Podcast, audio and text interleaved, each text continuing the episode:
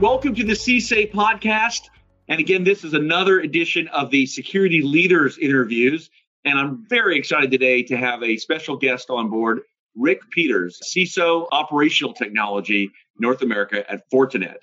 And Rick is calling in from Maryland and uh, has a long history in uh, cybersecurity related things. And we'll get into his background. Welcome to the show, Rick. It's a pleasure to share some time this afternoon. And I'm looking forward to this conversation, Derek.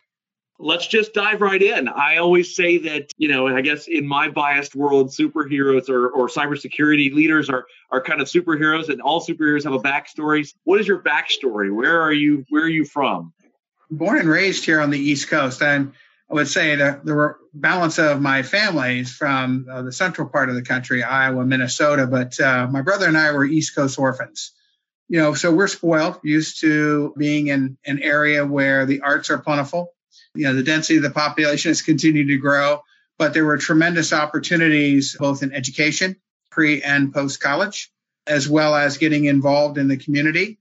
That extended also into career activities, which also affected the community. And of course, uh, that created opportunities for me as early as uh, college, where I was able to kind of test the market through cooperative education, great way when you're studying to figure out whether or not what you're doing is actually where you want your life to actually head. And boy, it, it certainly codified engineering for me. I'm a double E by background, but it was a sweet spot for sure. Awesome. Well, I am curious, and I always try to peel the onion layer, um, and we'll, so we'll get to where kind of cybersecurity uh, or even technology. Let's back up a little bit, yes. where that intersects with your, you know, your life. You know, growing up, are you already interested in it, or is it something that happens in the schooling process later? Post high school. If I could have tried to script it when I was in high school, I wouldn't have seen uh, myself my path into the math and sciences. I would dabble in architecture for a bit and realized I didn't have the abstract genes to successfully move into that world. it was a colleague of mine who suggested, "Hey, you know, you you, you have always had a strong math orientation and sciences orientation. Why don't you give engineering a look?" And I did, and the, the aptitude was right there. I naturally fit into the world uh, from a learning perspective. Uh, it was very collegial yeah, I found my niche uh, specifically in the digital part of engineering, which leads into where we are today. That was my initial attraction. You know, all engineers have to go through the the physics side of things and and both analog and digital. So you suffer through both. But my orientation was clear early on that I wanted to head in a direction that dimensionally would be quite prophetic when we got into the 80s. Well, that turns out to be a good choice. These interweb technologies seem to have uh, taken off a little bit. So, uh, uh, what, what did you do post high school then? Where did you go? So, I started out at a community college. I was at University of Maryland initially when I knew I didn't want to be an architect because that wasn't going to be a good fit. I, I hit the pause key and said, Well, I need to go figure out what I really want to do. And it's advice that I've given as a mentor to many students over the last 20 to 35 years. It's even more important today because college is such a business decision. Both of my sons followed uh, that path by using programs designed for the first two years to get uh, schools to invest in them. Great growth opportunities. It didn't exist quite to the extent they did when I started out, but it was a way for me to get grounded and determine that, gee, stuff, electrical engineering is really where I want to head. Ultimately, that coincided with my start in a career. Uh, you and I talked before about uh, Naval Surface Warfare Center. That that was a place where I got to sort of earn my wings in the studies of EMP and EMI. Uh, got to do a lot of traveling across the country because we do a lot in that space here in North America. So it was a great chance for me to spread my wings and fly a little, if you don't, if you can imagine that. Spent a lot of time out at Kirtland Air Force Base in Arizona, but literally bounced around doing offshore platforms and afloat platforms, hardening, research, and development, all for nuclear effects, both in the EMI and EMP zones that was a great place to start because, as again, the educational opportunities here in the Baltimore, Washington area are plenty. I segued from there to Capitol College or Capitol University, as it's known today, an engineering school where the hardcore curriculum is computer science, engineering, and those disciplines, both at the undergraduate and postgraduate levels. That was where I really became interested in, in migrating from the Naval Surface Warfare Center to intelligence specifically the National Security Agency, through a colleague actually in study, recommended that I look in that direction. it was a curiosity for sure. And I think one of the things that was a trigger for me was one, it allowed me to really jump into the deeper end of the pool in digital engineering, specifically cryptography. Found that mm-hmm. fast. And so spent uh, the first five years at NSA earning my wings as a certified cryptologic engineer. That's a whole program of professionalization that at that time, that was sort of a rite of passage. If you were going to come in there and you were going to work in developing sophisticated high speed cryptography for US high side systems, you really had to, to lay into it, lean into it hard. I love that. So the, the, the classroom environment, if you will, extended even into the NSA, which I found fascinating. It was a great growth opportunity and it let me start to understand how I was really going to fit in and make a difference. And I think that's a thread that I pulled through the rest of my career. I always felt like, you know, the questions you need to ask yourself as a career professional is, am I in love with what am I what I'm doing? Is there a path for me? Is it important? What difference am I making? And I was constantly able to answer those questions as an engineer at NSA even early on. They'll grow you and groom you, probably not a surprise. And I think one of the attractive pieces of that environment is you're challenged to take a new assignment about every three years. They don't want you to get stale. It's a very cross cutting environment. They focus obviously on both offense and defense.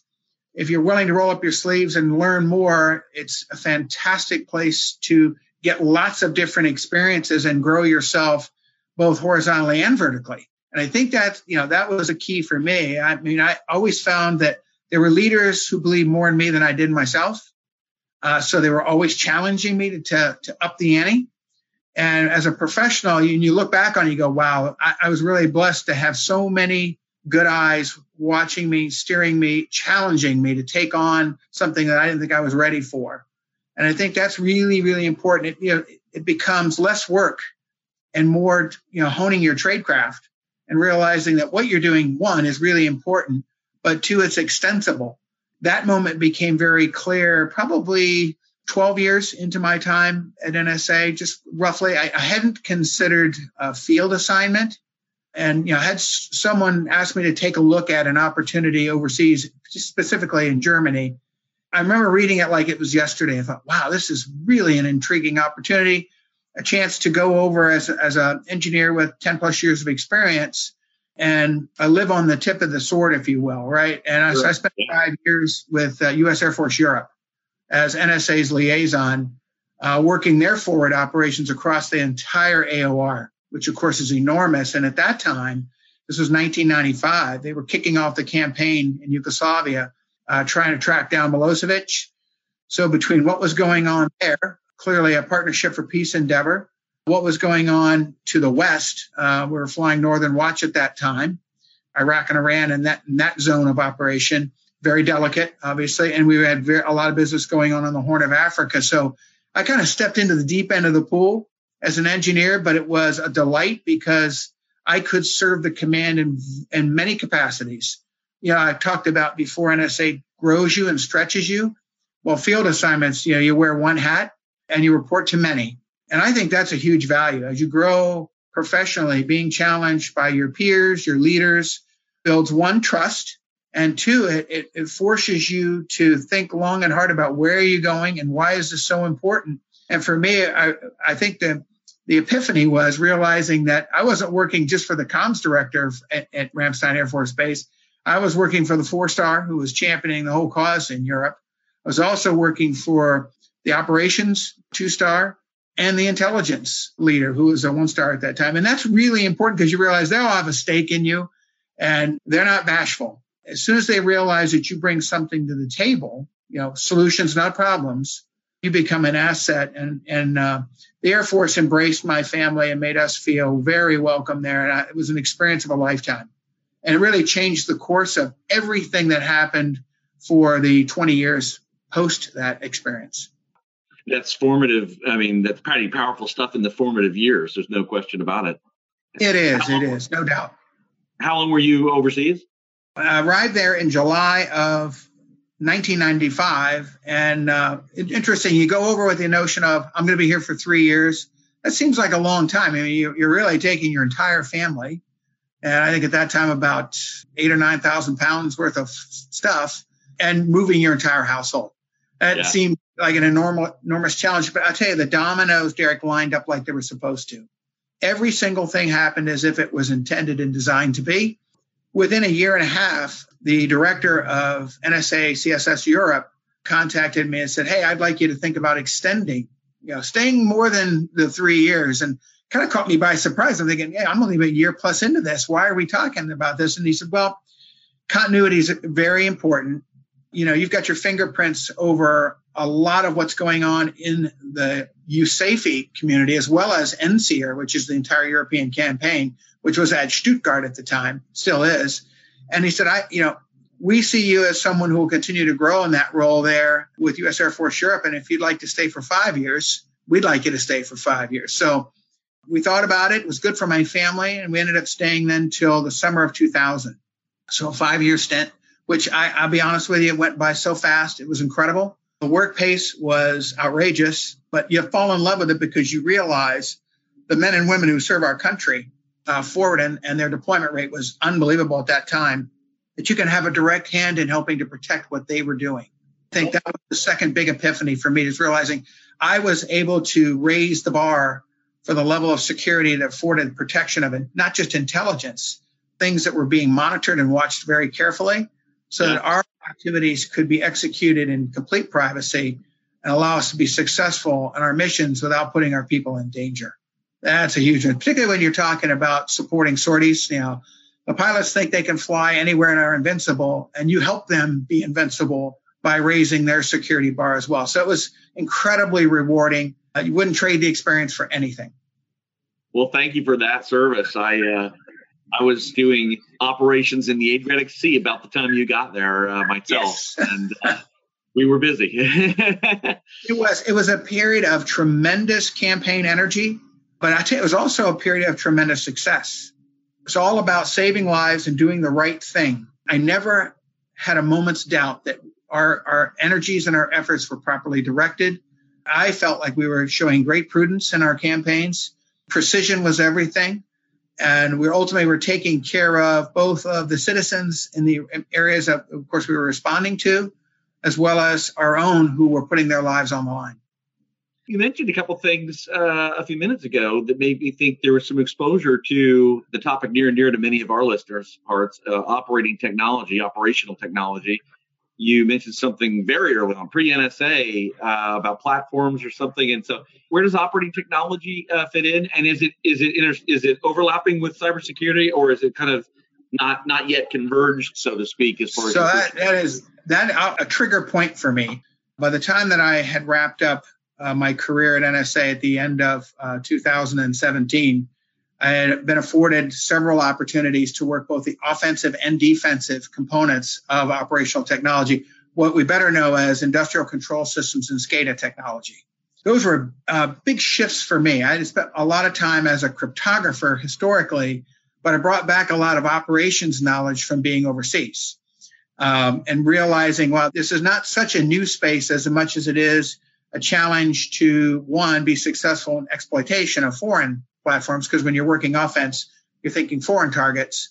But one of the things that you you realize as you're doing this work is what's different between the SCADA platforms that our foreign adversaries rely on and the very infrastructure, critical infrastructure that we rely on here in the United States. And you realize very quickly, not much. Uh, right. In fact, it's just as primitive. While they were difficult targets to prosecute as early as 2000, much has changed in the last two decades.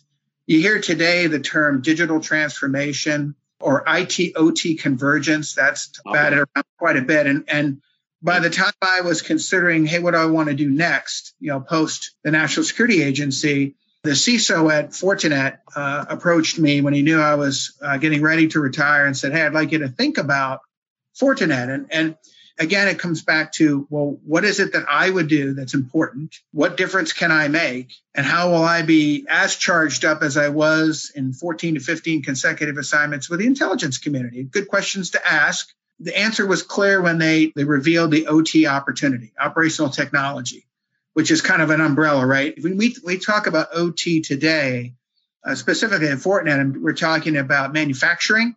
And I will say on a global scale, manufacturing, energy and utilities, transportation, and even building automation. These are big areas where the attack surface has exploded because of environments that historically were air gapped. Of course, the air gapping is practically uh, de- uh, disintegrated. And now you have this opportunity, I'll, I'll, say for the attacker, the cyber attacker, who, but one, doesn't use ethics as their baseline for decision making. Their playbook's wide open to exploit uh, systems that often rely on legacy technology. And when I say legacy for OT, there are manufacturing systems out there that have OS that are 20 years old. Right. So you will encounter platforms and say, wow, I didn't even think these were still in existence. Well, they are because they work. The disk operating system is still alive. That's right. And the metric that, that is most important in operational technology is safety and productivity. If it's running 24 7 and people are safe in the conducting of that operation, that's the metric.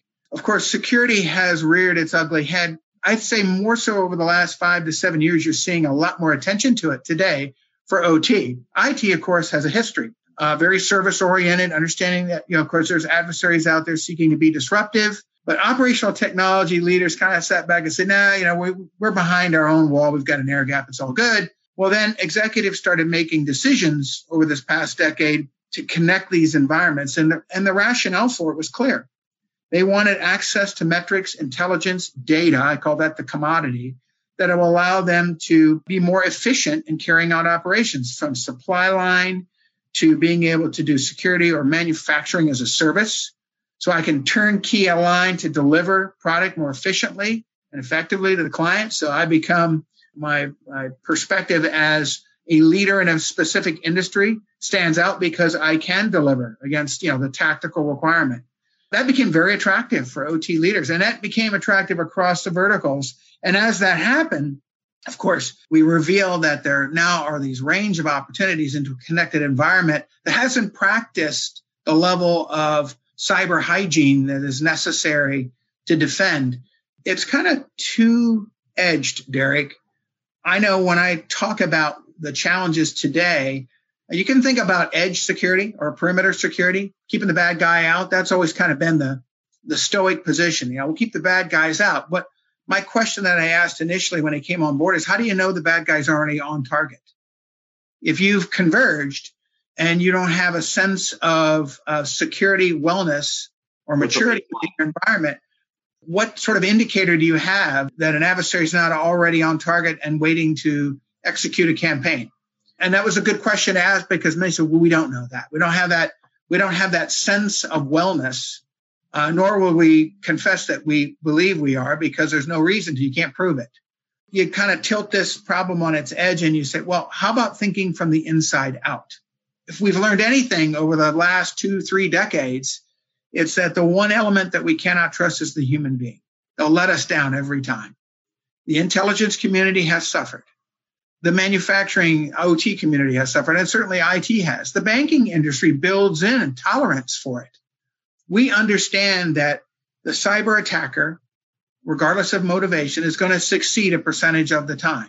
It's minimizing the value of that attack and their carry, what they take away should be the ultimate goal, right? So banking might build in a tolerance for, for fiscal loss, but of course they'd love to be able to minimize that as well. So the bar is constantly being raised in tuning the environment so we are aware. You think about credit card security for the average citizen today, and they, they marvel at the ability of the banks to reach out to you the first time you do something that instinctively doesn't look like you. So analytics are running at speed. I'm thankful for that. I, yeah. you know, it changes our behavior, right? If I'm going to travel now, I reach out and I let my credit card companies know I'm traveling. I change my profile. And that's great. Well, for operational technology, it's not, you know, it's like moving a battleship. It's a slow turn. They're not akin to accepting and wanting to change their environments very often, as we know, legacy technologies being there within the environment. So the challenge becomes understanding what's going on behaviorally. You know, when you think cybersecurity today, it's a much bigger space and set of problems that we're tackling. I think that's what excites me the most. And over the last two years of Fortinet, I, uh, my fund meter has been pegged because we are realizing the opportunity to grow the solution space. And it's very collaborative. This is a team sport. I would suggest if anybody's out there believing they've got it all solved, uh, you might want to show them the door because there's so much work to be done. And I think industries realize that. That's the beauty, right? From the large system system integrators to those who provide managed services to the single small clients. Everybody understands their level of vulnerability and their fragility.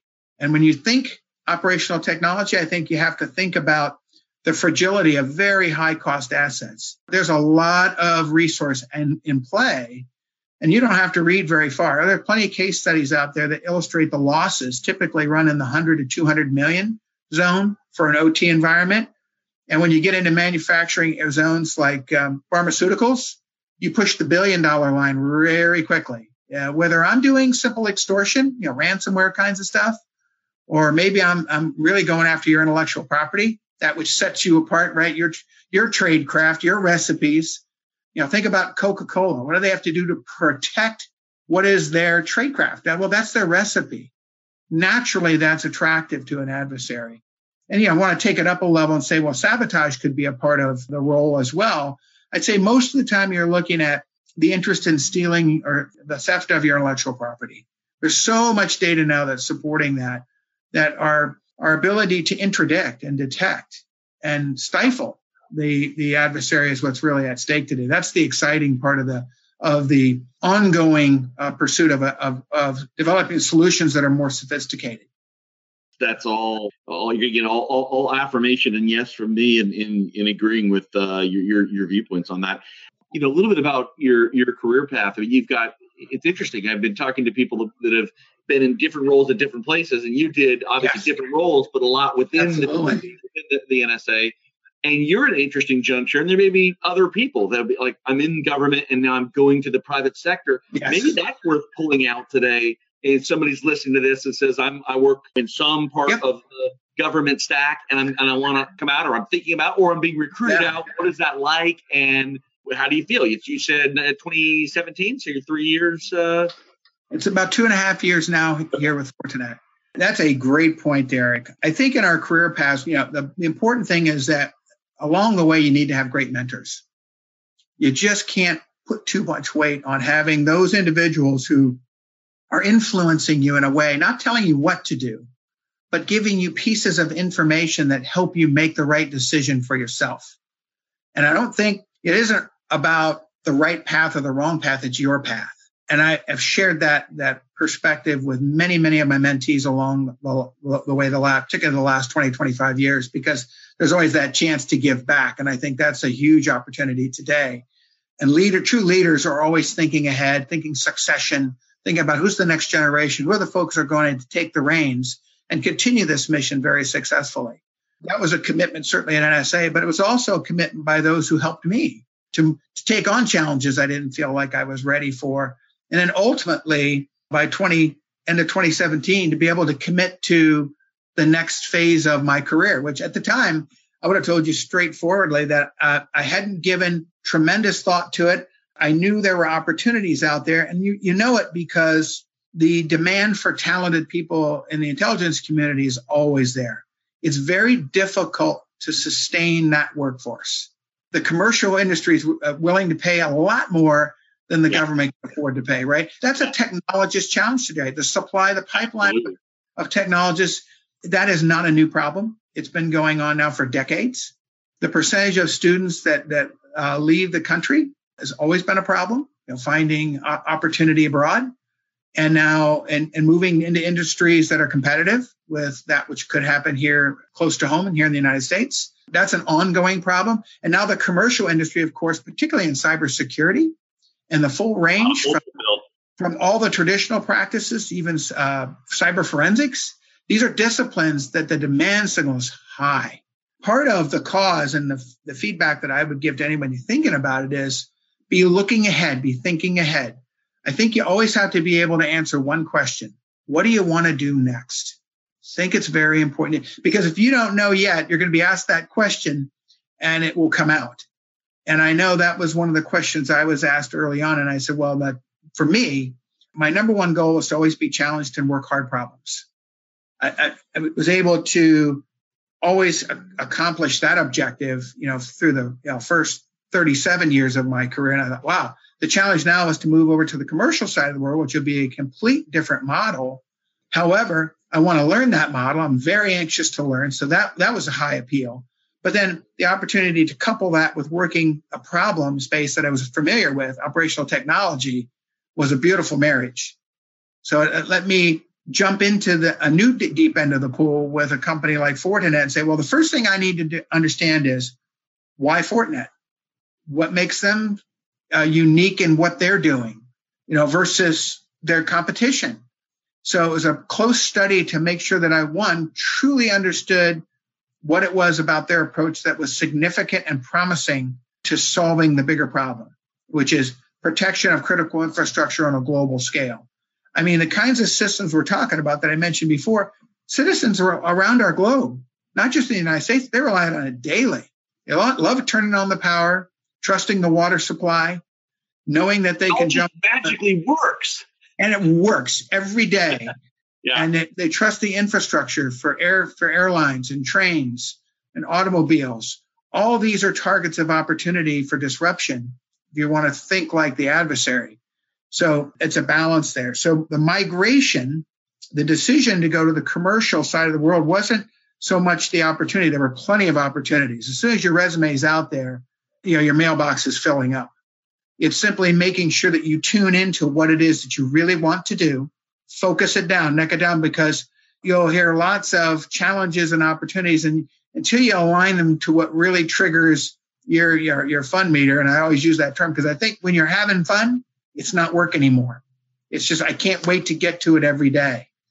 And I, I think the biggest challenge for me was going from working in a SCIF, in an intelligence community, to coming out from behind those doors, no more badging in and working from home. There's out here. There's birds and bees. yes, yeah, yeah.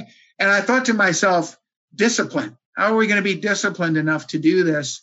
But fortunately, I was able to set up my office environment and the balance of, of traveling and being out on the road and being a thought leader and engaging clients and customers and partners had an appeal uh, because I'm already passionate about the problem.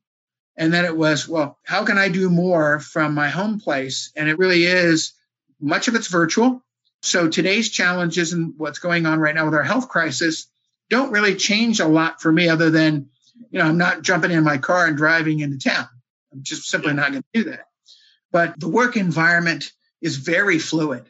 I went from working with folks around the globe to really doing go to meetings, Zoom sessions, you name it, whatever tool you're using to accomplish business through education, to talking about the problems, what can we do about it, thinking about options to solve problems, and really just diving in and being into it completely. So the difference today, right now, in this period of time, is we're doing it all from remote boy, you're seeing the changes happen at speed right now. Of course, there's a lot going on to disrupt those capabilities as well. I was just uh, literally reading this morning about uh, Zoom technology that's that's been uh, challenged of late, but I know there's work going on already to subvert that problem. I have confidence in the security world from the IT perspective that they're tuned into what the realm of the possible is, and that we can carry on and continue to do the important work like developing and fielding solutions that will really harden the operational technology environment so that you can trust the water that you're drinking, that we know that the processes that are ongoing to treat that water and deliver it to your home are in fact intact. That all of those automated kinds of security processes have been designed in very transparently. Uh, it's very scalable and it's happening at speed because that's really important to you as the consumer receiving contaminated water even for a minute is unacceptable. And, and losing your power uh, becomes something very frustrating if, if the grid goes dark or goes gray for a period of time. Watch how folks react. You know, they get very frustrated very quickly. So, you know, we are accustomed to having all of those services. We depend on them. We anticipate that they're going to be there every day. And so that's part of the challenge, right? And it's, I think it's why it's so important. You're seeing it around the globe progress in, in Europe's amazing. Asia Pac invested big time. And North America now, our industries, key industries are all in. They understand because the CEOs want to be able to sleep well at night, whether they're managing oil rigs or whether they're delivering product or whether they're in the logistics world, say, you know, the Amazons of the world or the DHLs of the world that have to be able to deliver services and capabilities. These are all happening 24 7. It's interesting. Uh, we, we are at such an interesting time. All these things you're talking about, we we do take for granted. I, I've been wanting to get a student group to do this for me. It's like how many systems do we touch from the moment our alarm clock goes off and we and we we, we lay up, we get up in bed, and everything we do that day, and then you know put our head back on the pillow. How many systems that we mostly take for granted do we interface with? And I started, I started right. listing them out, and it's like, oh boy, it gets pretty lengthy pretty quickly. It's a lot That's of right. things. I share your disposition that it's it, there's there's a lot of work to be done. If you could go back, I think you know this is I always like to kind of begin with the uh, or end with the beginning, if you will. Sure. If you go back, what what advice would you give your your younger self? Career advice would you give your younger self? Whatever, however many years you want to go back. You want to go back a couple sure. decades. You want to go right back to college. That's up to you. But what would you tell your younger self? I, I think the most important element, and this is kind of foundational, is be open. And by that, I mean be open to opportunity because you never know. You know, I, I, started down one path and quickly discovered another was the right zone for me to be into because it triggered my ability to learn faster. I adapted quickly because it wasn't hard. One of my sons confided in me that as I couldn't understand his acceleration into cyber forensics, he said, Well, it's not hard. It comes where others are struggling all around me. He says, This is easy for me. It's fun for me. And I said, Well, you're you're never going to work then because it's always going to be a challenge for you that you'll love to take on. And I think that's foundational. And I think the other piece that I mentioned earlier is, you know, welcome advice. Welcome advice from trusted mentors, two to three individuals anytime in your career that you know you can go to and seek counsel because you know they're going to give you the best advice they can. And it's not that they're telling you what to do, they're just giving you those good data points that then you have to dwell on uh, because we're all asked to do things from time to time that we don't necessarily think are perfect for us. There were plenty of assignments when I was in the intelligence community that I initially said, no, I don't want to do that. We had an element called the cyber task force that, you know, it was intriguing, but, you know, the first invitation wasn't the right timing.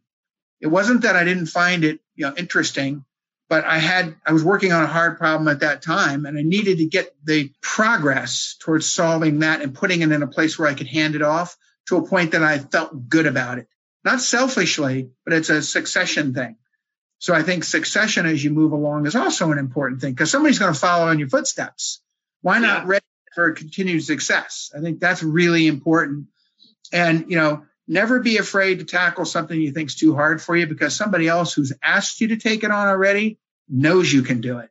There's always that self doubt in the back of your mind going, what am I doing? I'm going to get myself into an environment here where I'm, I can't even swim. And what you find out in almost every single instance is you can swim. It takes a little time to adapt and figure out, okay, what are the parameters of this environment?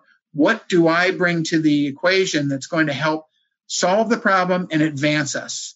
You know, as you move on in your career, it's usually helping others as you have done and enabling others to succeed and giving them the reins. Uh, you know, as an engineering leader, particularly over the last five or six assignments at the agency, my hands were no longer touching the bits. I wasn't allowed to anymore, but it was more important to recognize the excellence and the am- amazing array of talent that I was surrounded with and help them succeed in the way that I had earlier in my career and really enable the business as much as carry it out and recognize that we have an amazing array of talent, both not just at NSA, but we have an amazing array of talent around the country, both in the commercial world and in the government. And you simply have to get out of the way sometimes and let them do the great things that they do. I like uh, the way you described it. I kind of pictured the uh, the mentorship sandwich. It's like be receiving mentorship and be yes. giving mentorship, and that's been a theme in your life. And it's a lot of leaders. That's a common theme. It's you know yes. not surprising that you brought it up. They will ask you to take on things that you absolutely do, don't feel comfortable with. And I think sometimes you got to peel it back a little bit and take another look at it. When it's not comfortable initially, ask yourself, well, am I just being selfish, stubborn, or do I, is there really more to this opportunity than I'm seeing? And usually when you take a second look, you realize, okay, there's a couple of threads here where my value is clear to them and it just wasn't to me. And then ultimately, then it's fun again, right? You just jump in, you become part of a team. you accelerate to the to the finish line, and then by the time you think you've got it all mastered, they ask you to take on the next one. So you don't get too comfortable in your position because you know that inevitably you're going to be asked to take on the next hard problem. That success is going to breed some more success. That's exactly right. Yep. Well, thank you, Rick Peters, CISO of Operational Technology North America at Fortinet. Thank you for coming on the show. Absolute pleasure, Derek. Thank you for allowing me to share time with you. Take care. Be well in these uh, challenging times, Rick. Stay safe. Absolutely.